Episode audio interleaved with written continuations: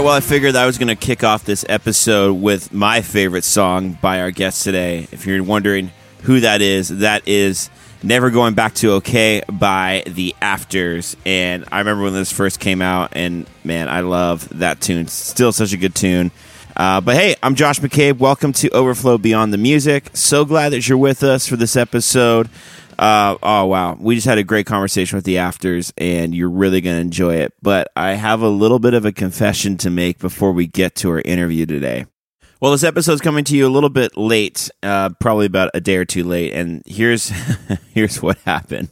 Well, my family and I, we are in Florida, St. Petersburg, Florida right now. Long story short, but we are moving to a different place in Nashville, and so that place is not going to be ready for another week or so, or maybe a week and a half. So we decided that we'd come down to my parents' vacation condo and just hang out here for a bit. So we're driving from Nashville down to Florida, which is about maybe... I don't know, maybe like a 10-hour drive, nothing major.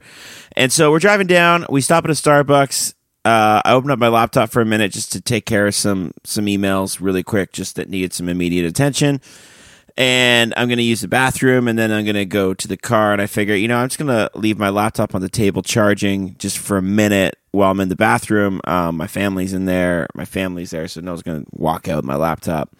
And that will have a little extra battery in case I need it later.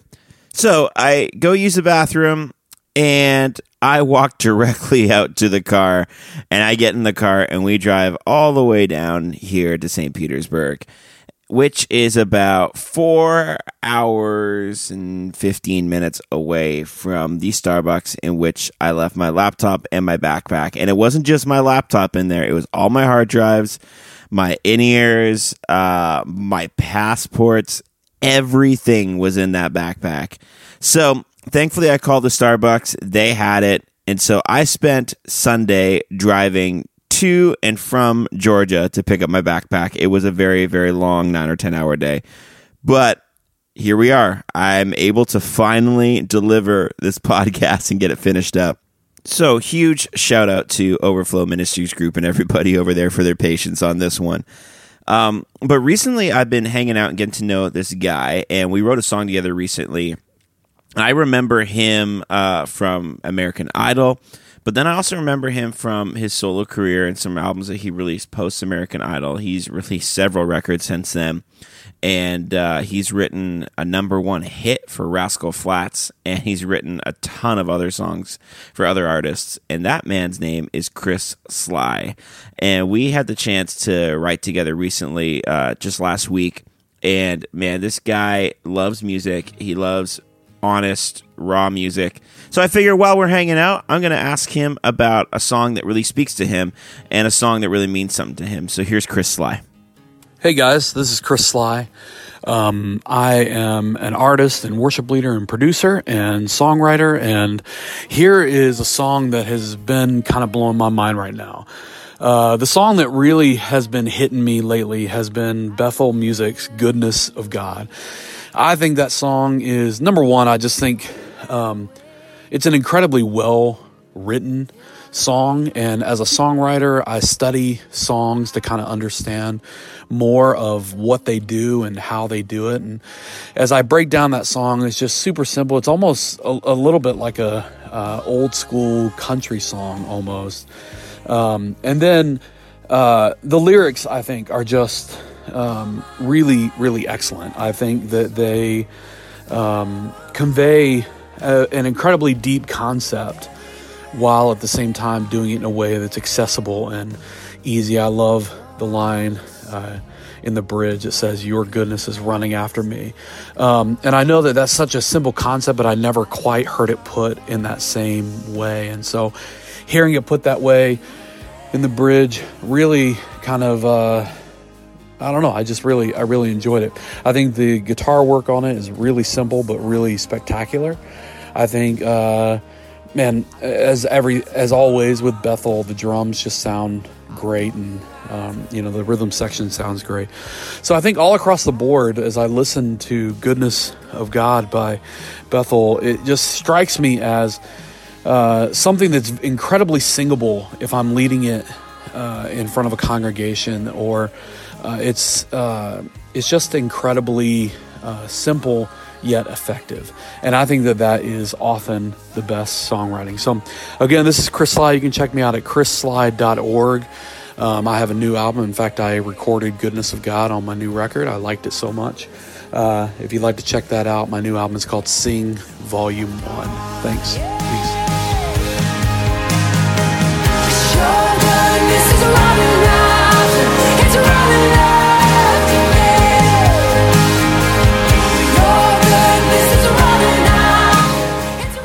Well, huge thanks to Chris Sligh for providing that for us and telling us about the song Goodness of God. I love, love, love that song. Make sure you check out Chris online. We'll have the link in the show notes. Make sure you check out his new album, Sing Volume 1, which you will definitely really, really enjoy. But a couple weeks ago, I had the chance to sit down with Josh and Matt from The Afters, and they invited me to their record label home over at Fair Trade Services in Nashville, Tennessee, and we sat down and we had a great little chat in the boardroom and got to catch up and share some stuff about their career and about some mutual friends, and you're really going to join this conversation with these guys. I learned a lot about some things I didn't know about them as a band, and also really just got to appreciate what they're all about and what they stand for as a band, which is really, really something I value knowing. That's why we do this podcast, so that you would understand who these people are beyond their music, because there's so much more to a person beyond their music. So without any further introduction, why don't we head on into my conversation with Josh and Matt from The Afters. You're my courage when I worry in the dead of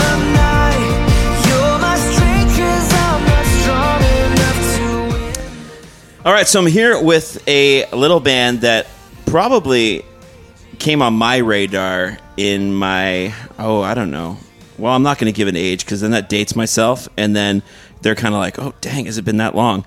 But this band, I love what they're about because there's not a whole lot of fanfare between albums. They just keep releasing great music, and I'm here with Josh and Matt from The Afters. How are you guys doing? Doing good. Good. That was a great introduction. That was good. That was really, it is true. Generous.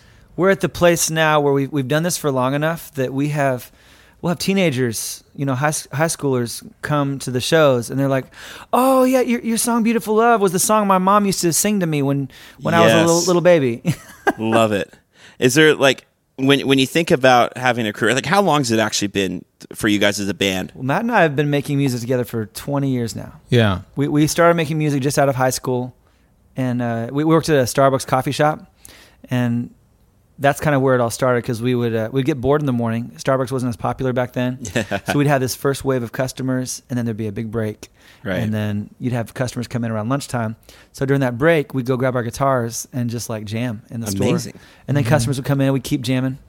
And then they'd order their drinks. Until it got too busy. Then we had to put the guitars down. We'd make up songs about their drink orders and goof off. And then people just started saying, hey, we want to see a show. So we started booking shows. Amazing. Well, it's funny how you talk about working in music, because I think back to when I discovered a lot of bands was right when the iPod came out, and I had the iPod Photo, and it was super cool because it was color. Yeah. And you could store photos on it just to show your friends hey, look at this photo. You couldn't take any with it. You could just show them your photos. And I remember that I worked at KFC, and I would buy 2 records a week, and then just over and over again on the iPod as I'm working. And that's kind of where, I don't know, my stupidly large knowledge of music, Christian and non-Christian, came in. So, I don't know, work in music, man. Maybe do you still have that iPod? Because they're collector's items now. Really? Oh, yeah, people iPod, I don't even know if it'll turn on, but iPod There's people that collect them. They love them. They seek them out. Even young people, because they're it doesn't have all this extra stuff that gets in the way. You just have the music. Well, I kind of loved how it just, it was your hard drive of music that you traveled with. Now it's I guess now you just stream it, but. Yeah. So now you go on streaming and you get on the rabbit trail of finding new artists and discovering new music. It's endless. Which is a whole other thing. Good or bad. Well, speaking of discovering new artists, has anybody come up to you even recently and said, oh, never heard of you guys before. Are you guys new? All the time. Well, more often than not, they'll say something along the lines of, "Oh, I never knew that you guys sang all of these songs that I love."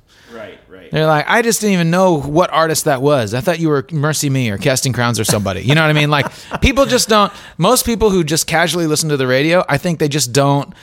Like, they don't even process who the artists are or who sings this song, or you know what I mean? They just kind of hop on the radio and whatever comes up. Yeah, and it's like, oh, I like that. I want to tap my toe to that or sing along. Well, we started as a rock band, right? Mm-hmm. And so I think as we've progressed through our career and our music style has shifted and developed and become what it is, mm-hmm. you know, I think with radio play, like stations play us now that maybe wouldn't have played the old stuff, for instance. And, right. And so there are new fans that... Yeah. I hear that at least. People are like, oh, you guys a new band? So funny. And you're like, if you only knew.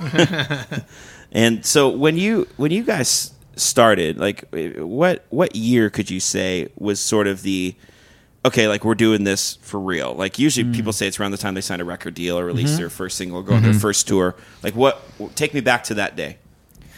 When we started off, it was very grassroots, and we actually didn't really even care about getting signed because we had kind of built something really cool and organic in Texas, and we just started playing every weekend wherever we could, and we had lots of people coming out to our shows. We made an independent record that sold like 25,000 copies. More than that, the independent record. And so we were just planning on making another independent record and just continue to grow from there.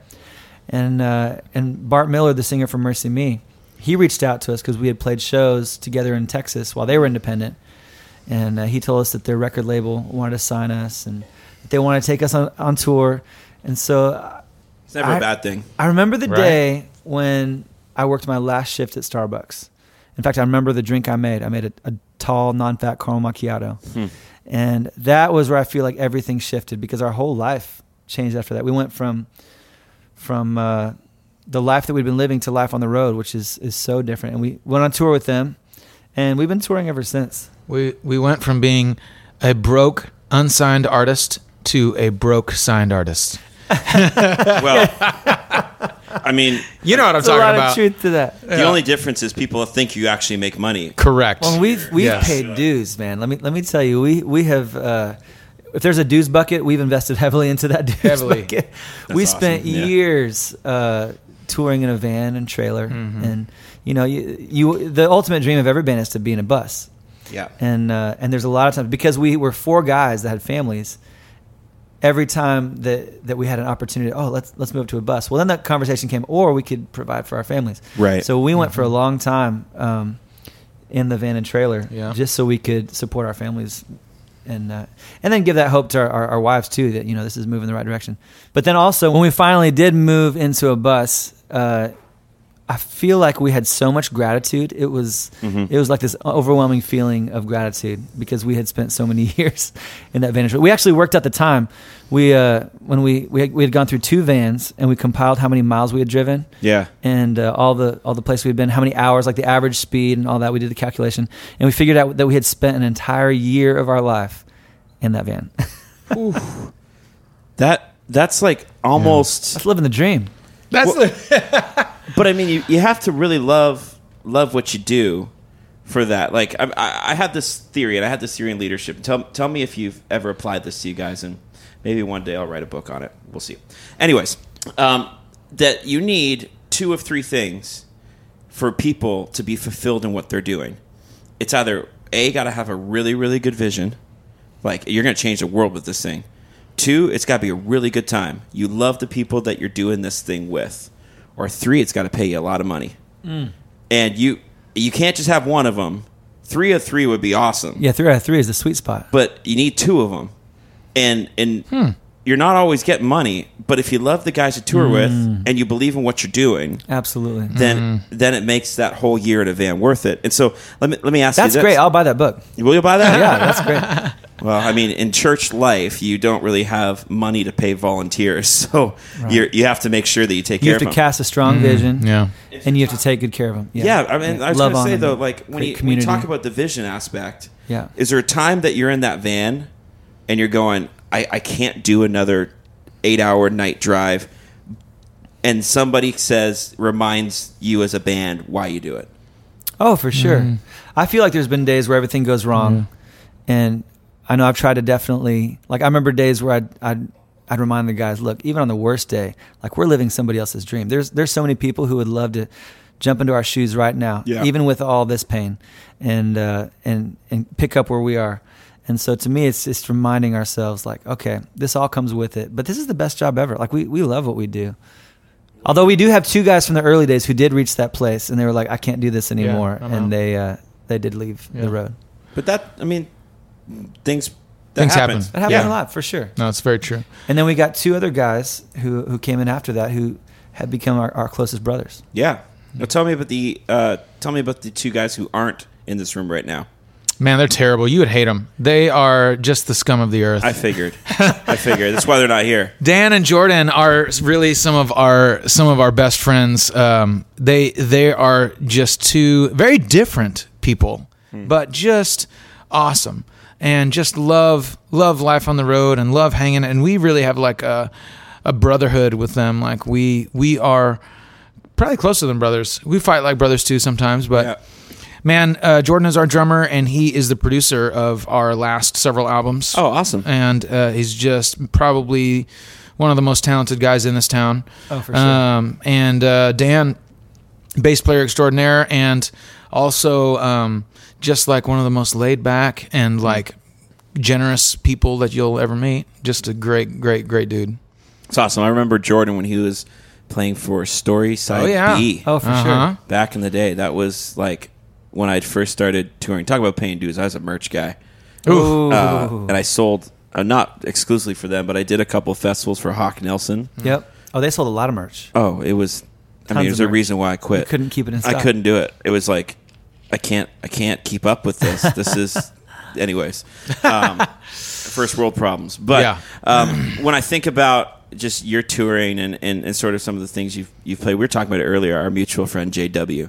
Oh, one of the best people on the planet. One of the best people on the planet. Shout out to JW right now if you're listening to this. I am available for bookings on your I'm just kidding. Shameless. No, I'm just kidding. But, you know, you guys have done a lot of stuff with Franklin Graham and the Billy Graham Evangelistic Association. Tell me a little bit about why that means something to you guys. I love that it's doing the gospel. Like, we love that they go into a place... And they're so intentional about the ministry that's going to happen there. Mm-hmm. They go in a year or more in advance and start gathering the churches together. Sometimes we even get to go early and meet with churches and meet with some of the leaders and fire them up, you know. And I love that they're so intentional about laying that groundwork way in advance. And then when the event comes, the event is just part of it. You know, it's a part of the bigger story. And so... They do follow-up. They get people connected in the local churches. They even go back and they stay connected in the community like long after. So we love that. We've been to every corner of the world. Like we were in Oslo, Norway with Franklin last year, Lisbon, Portugal. Mm-hmm. We were in Scotland and the Australian outback with Will. We're going to be going to Albania with him this summer. And I love that our role in it is to elevate the gospel. Yeah. You know, our role is to just... get people engaged and elevate the guy, get them prepared to hear what's to come. And I mean, that's what it's all about. So we love being a part of that.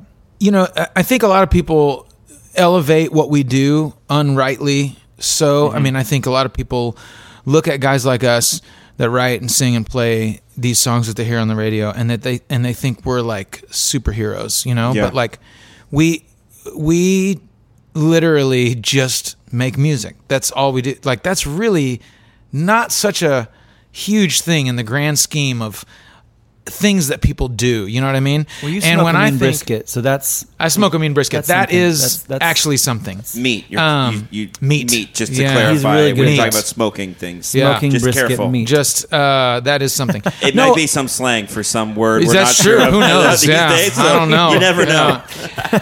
But, you know, like... We go in and we play our show and we leave. Yeah. And we're gone. And the great, one of the best things about the Graham Association is just how much thought they put into what's going to happen to all these people. They work beforehand and they work afterward to follow up with every single person, get every single person plugged into a church. Who does that? Right. You know, we don't go back to the towns that we play and talk to the, you know, I mean, well, we do go back. I was just talking to Will, and he's going back to Kalgoorlie in the Australian outback where we did an event last year, just to follow up with the pastors and just to get them fired up again. Yeah. It's so really cool. Love it. Yeah. So when you talk about the follow up of the ministry takes place, what as quote unquote ministry veterans, though you would say, oh no, but these people are. What would you say to the young artists that are doing band right now?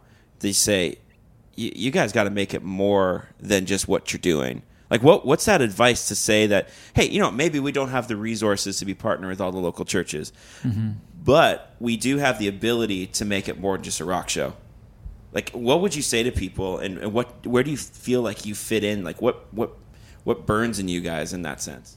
You know, I think we're all called to different things. Like we don't all have the same calling. Yeah. And so there's bands that are out there. They're just called to go out and make a killer rock show every single night and to just blow people's faces off. You know, like that with their rock music. And I think that's awesome. You know, there's a place for all those things. There's people who are called to be the best chef. You know, people who are called to be the best dentist in town. You wouldn't want me near your teeth because I don't know how to use a drill. You know. But I feel like in all things that we do, we're all missionaries of some sort, right? So like when I worked in a coffee shop, I felt like I was a missionary doing coffee. You know, people would come in and tell me their life stories, and I had a chance to pour into them and, you know, just be a friend. And so I think we do music. There's a missional side to that for sure. Like we get a limited amount of time here on this earth. And I think the older I get, the more I realize how short that is because it's just blowing by. And so when I think about what do we want to leave behind, well, life's too short to not point people to Jesus. Absolutely true. And so I feel like the older I've gotten, the more bold I want to be, the more I'm driven to know that we got to point it to Jesus. Like we just had this conversation recently because Will Graham will talk about how important it is to verbalize the gospel, like to. You know, friendship evangelism is important too, right? It'll take you certainly, but you have to share those things that can be hard to share. Yeah. And so I think, I mean, that's definitely a part of what we do. We want to leave something behind that's going to point people to Jesus. Have you ever felt, and we'll talk a little bit about sort of the pastoral nature of your life as well, but have you ever felt the pressure to... You know, you were in there for a 25-minute opening set, and they're like, "Why didn't you preach the gospel? Why didn't you do an altar call?" Have you ever felt that pressure on you before? Maybe like in the early days. I mean, it's honestly been a lot. I mean, when you make music for 20 years, I'm sure you don't remember every show, but I think we've felt all kinds of pressures, but not necessarily that. Yeah. I think that... Yeah, talk about some of the pressures that you've felt then. Yeah, well, what I would say is that I feel like our show has become... our show has become a place where we really do... We share our hearts with people, and we pray with them. And so it's kind of like... I mean, if you don't see Jesus in what we're doing, you weren't in the room. You know what I mean? Like, it's absolutely. Pretty... And a lot of that boldness does come from what Josh was just saying. Like, you know, our lives, we've realized our lives are too short to not do things that matter for, you know, the kingdom. Because if we do anything here, you know, it's you can't take it with you when you go. But it's not just for when you're on stage. You know, it's no. You could be a cashier in a grocery store. You could be working in a bank. You could be a teacher in a school. You know, we're all called to missional life of sorts. You know, and to share Jesus in some way or another, you know, through the way that we live, through our relationships, through loving on people. Back to the pressures, I would say there was a lot of pressures. I was going to let that one slide early on. Well, no, I mean, I think it's just an honest question. It's a reality of so many aspects of what we do. I think in the early days there was pressure to make enough money to pay our bills. That was just a natural pressure. There's always been pressure. This is also just kind of a natural pressure to make music that works on radio. Right. It's a very narrow lane. It's a very narrow lane that we've been asked to drive in. And We've always taken the approach that we want to leave Christian music better than we found it. And so we've really struggled, I think, with how hard to push. Right. How far to push outside that lane. And I think sometimes we've hit the nail on the head, and sometimes we've way overshot our landing, you know? That's funny, because so, when you do that, when you take risks, sometimes it's going to work and sometimes it's not. But you don't find innovation unless you're willing to go there. Well, we also know what it's like to just write a song that is just cotton candy. Yeah. And it really has no depth or meaning. And we're just not very excited about that. And that's not going to change anybody's life either. Yeah. You know what I mean? And so to try to tread that line, there's a pressure. There's a lot of pressure. Now, I'd say that just in general, I think because of where we are in life, it's easier for us to do that because I think our lives have all gotten just more real to a certain degree. Right. And so it's easier to be real with other people. Yeah. Well, I mean, you guys got a new record, and by the time this airs, it'll be out. It's called Fear No More. And I love this line because I was reading over this sort of, I don't know, bio explanation of what the record's about. And I love this line because it stuck out to me in the biggest way. They wrote this new collection of songs for themselves, wrote messages they needed to hear, laying themselves bare in order to reach a new level of transparency in their songs. Most people will say a moment or a conversation or a life season triggered that. Was there anything like that that sort of brought you to this place of, you know what, I just need something that's going to work for me right now? Mm-hmm. You know, we were talking about pressures earlier. I feel like there has been a pressure... especially early on, but not a pressure that anybody else put on us. Mm-hmm. But I definitely found myself to live a certain, like to have no flaws, right? To be that role model, to be, and which is fair, right? If you're in leadership, those things are there. But with that also comes a fear of making yourself vulnerable. Yeah. Because if I share my vulnerabilities, is that a sign of weakness? If I share my struggles, you know, is that? Do I look weak? Do I, my failure? And so I think for a long time, I had a hard time going to those places. You know, I had a hard time sharing the painful things or even letting myself go there in pain. And my wife brought up to me one day, she noticed that looking back on some of the harder things that we've been through, she said, when we look back on some of the really hard things, like a wreck that our family was in, where we hit a car on an interstate going 70 miles an hour. Our car flipped with all my kids in it. It was this a crazy experience, and it was really hard. And she said, when I tell the story, I talk about how we saw the world in a different way after that and all the good that came from it. And she's like, you completely gloss over how hard it was, or the grieving and the pain that came out of that experience. Or because it's almost like you're supposed to say, that, well, God's going to make good out of everything. And, yes. And that testimony's easier to say at the end. It is. But doesn't help anybody who's in the middle of it. Mm-hmm. And yes, everything's going to work out fine. Like, there's all a reason, a purpose for all this. God's got it. And he does, you know. But there's a realness in sharing the struggle, you know. And we all go through, like, we all go to those places. And like I've had anxiety my whole life. It's not something I ever told people about because it felt weak, right? And when I started talking a little bit about it, I started noticing, whoa, a lot of my friends have the same thing. I'm not alone in this. We can encourage each other. We can be strength for each other. And that's what community does. You know, when we share those parts of us, when we're vulnerable with each other, we can be an encouragement. And I think that's a beautiful thing about community. And I think going into this record, it really, I think the night that everything changed was a night that we were sitting around in the studio and we noticed that Jordan was really struggling, our drummer. And he had been going through panic attacks and anxiety attacks and had a lot of changes happening in his life. He had a kid on the way and he didn't know how to control any of it, and it was just debilitating. And he would go to the doctor thinking he had, physical issues, and the doctor would just tell him, no, you're stressed out. Mm-hmm.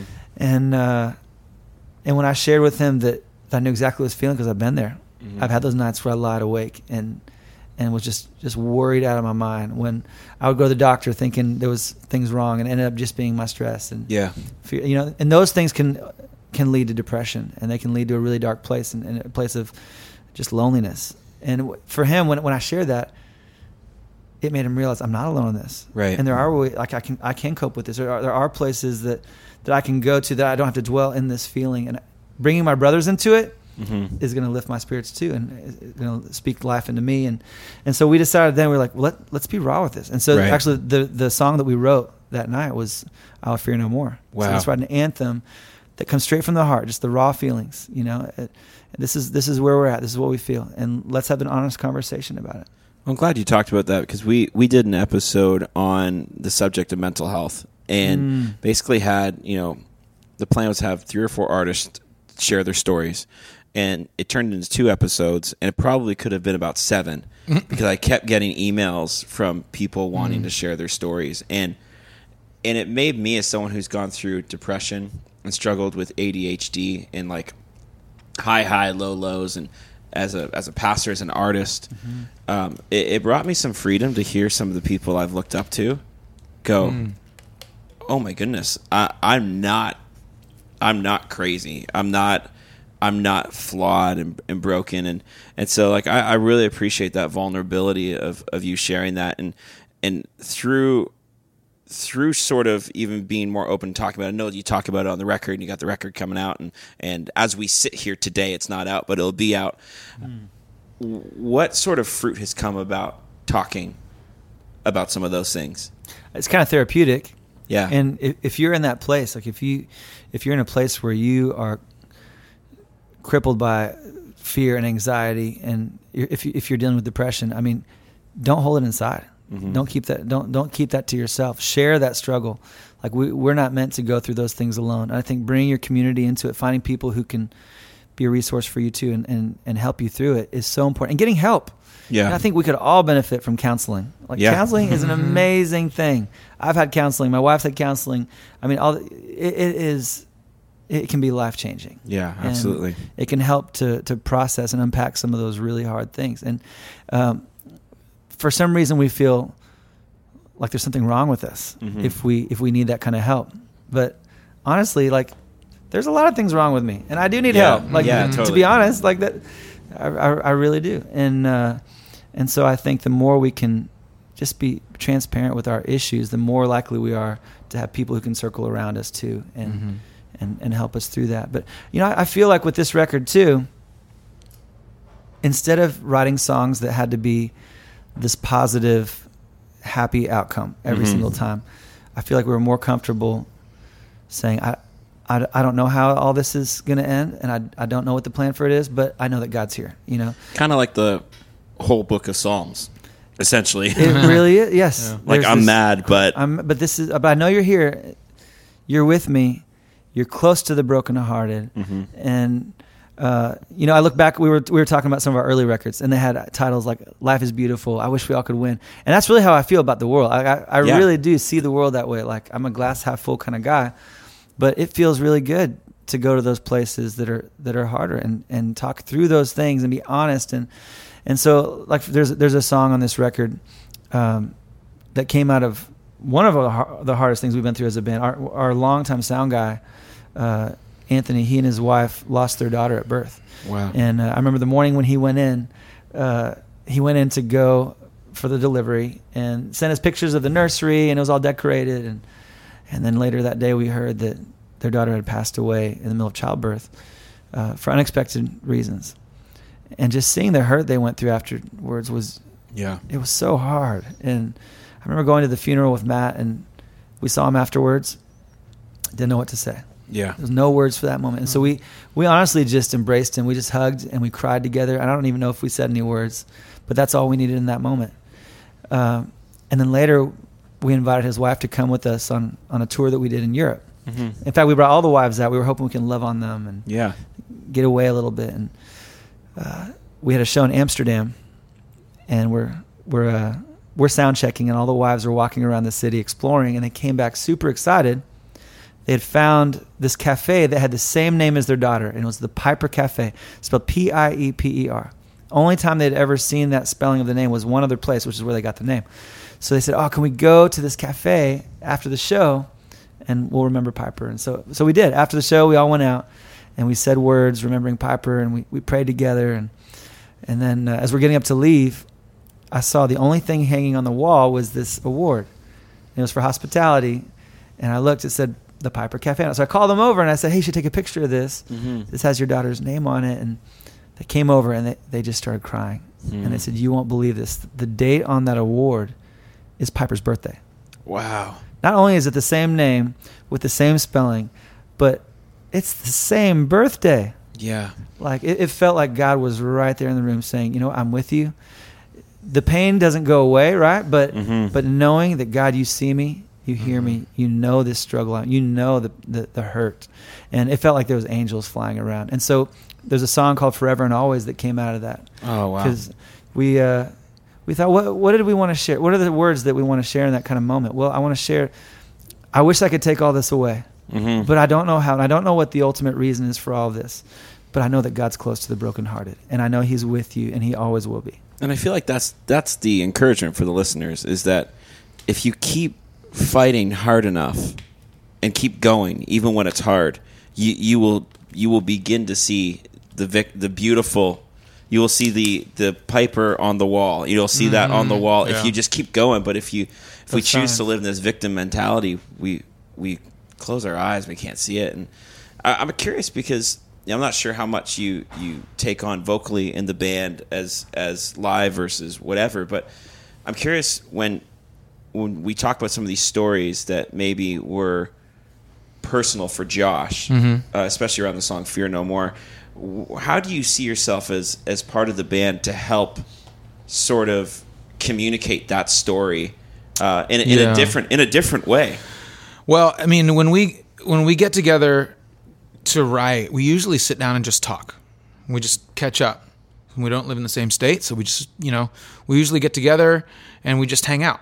And we just talk about what's going on in life and what's going on with our kids, what's going on in our churches, where's our heart, all these types of things. And then usually that will lead us to what we want to write about, that day. And it's not always, so Josh will describe what he sees and what he's writing from, and what I see and where I'm writing from. It might be a different story, but it's the same story, different time, different people involved, different. You know what I mean? Right. We don't all have the same struggles necessarily, but we all have struggles. Mm-hmm. We all get dealt some pretty crappy cards in life. You know what I mean? And so when we're talking through these things, somebody or some event or something may pop into one of our heads, and it may be a different thing from the other. Right. And so when all those ideas kind of come together, the songs just kind of are what they are.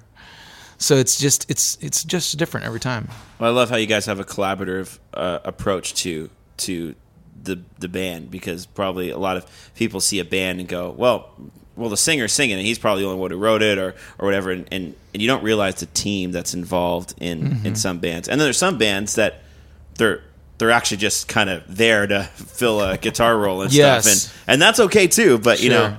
I love how you guys have been doing this from that Starbucks to take it right back there from been together making music. Well, and a lot of people don't know this, but I mean a lot of artists that I say maybe singer is a more appropriate term for what I'm about to describe, but they don't write their own music. Mm-hmm. They just sing. Yeah. Which is totally fine. And which is totally fine. It's we're not all gifted the same way. Mm-hmm. It's all different. Yeah. There aren't a whole lot of bands anymore that write all their own music, and we are one of those. And I think that's one of the reasons why it takes us 3 years to make a record. Well, yeah. Because we collaborate with and stuff. Like there's a song we wrote with Bart Miller, for instance, on this new record, because he's been a friend for a long time. We've wanted to write a song together for a long time. So, we have a circle of people. Jason Ingram comes and hangs out, and we'll write a song. So Jason Ingram's written a few songs. Just a couple. Amazing guy. But it's but it is a brotherhood. We started writing songs together in that coffee shop, and we've been writing songs together ever since. It's been the way that we express. It's kind of like therapy, you know. Yeah. When you're dealing with something in life, and it expresses itself in joy and sorrow and all these different ways. That's the beautiful thing about songs. Is like you never know what's going to come out, and then you have this thing. Mm-hmm. It's like, whoa, where did that come from? Well, it sounds like. I mean, I'm leaving this going. I feel like I'm sort of, I don't know. I like the awkward adopted sort of guy who hangs around the Afters family house right now. It's like I feel like I've just gotten such a window into your lives, and it's just beautiful what God is doing through you, Josh, and through you, Matt, and through the rest of the band. And I've walked out of today just a firm believer in what you guys are doing. Cannot wait to dive into the full record. And we're going to play a little clip for our listeners now as we get out of this episode. The record's called Fear No More.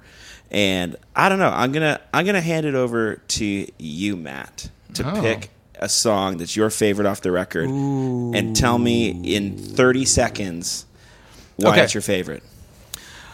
Okay, so there are so many things that go into making a record. And one of the things that probably nobody thinks about, because people don't actually hold a physical copy of an album anymore, mm-hmm. is the track listing. Right. So we've thought about what order we want all these songs to go in, and we decided that the first song that we want people to hear is a song called What Home Feels Like. And so one of the things, like we were talking about earlier, like we wrote a lot of these songs for us, you know. Mm-hmm. One of the things that we've realized in this most recent season is that you know, home is not necessarily, you know, a roof and four walls. Home isn't a neighborhood. Home are the people in your life that are important to you. They're your village, you know, like the people you want to raise your kids with, the people you want to be around, the people you want speaking into your life. Mm-hmm. And so we were thinking kind of about these kinds of things. And as we travel the world with our three best friends, and we travel and we play to these people who know us through our music, and our music means so much to them. Mm-hmm. That's sometimes what home feels like. You know what I mean? Man, yeah. And so knowing that is the song that's the first thing we want you to hear when you play our record. Listen to that one. That's one of my favorites. All right. Well, thank you for inviting me into your record label home today here at Fair Trade in Nashville, Tennessee. And thanks, Josh and Matt, for stopping by. This is The Afters. Check out this song right here on Overflow Beyond the Music. This is What Home Feels Like by The Afters. Home feels like.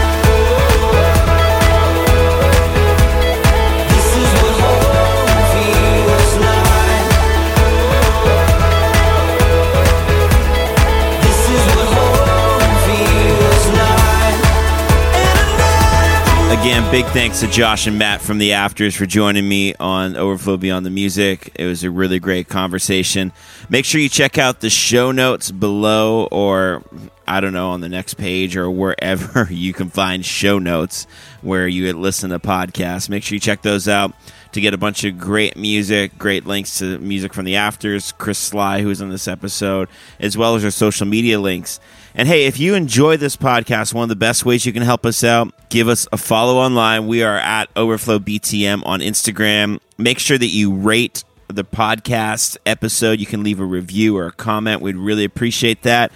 Also, if you want to know when our podcast is released, like the very second it's available, make sure that you hit that little subscribe button and you subscribe to this podcast. My name is Josh McCabe. Thank you so much for joining us on Overflow Beyond the Music. We'll see you again soon.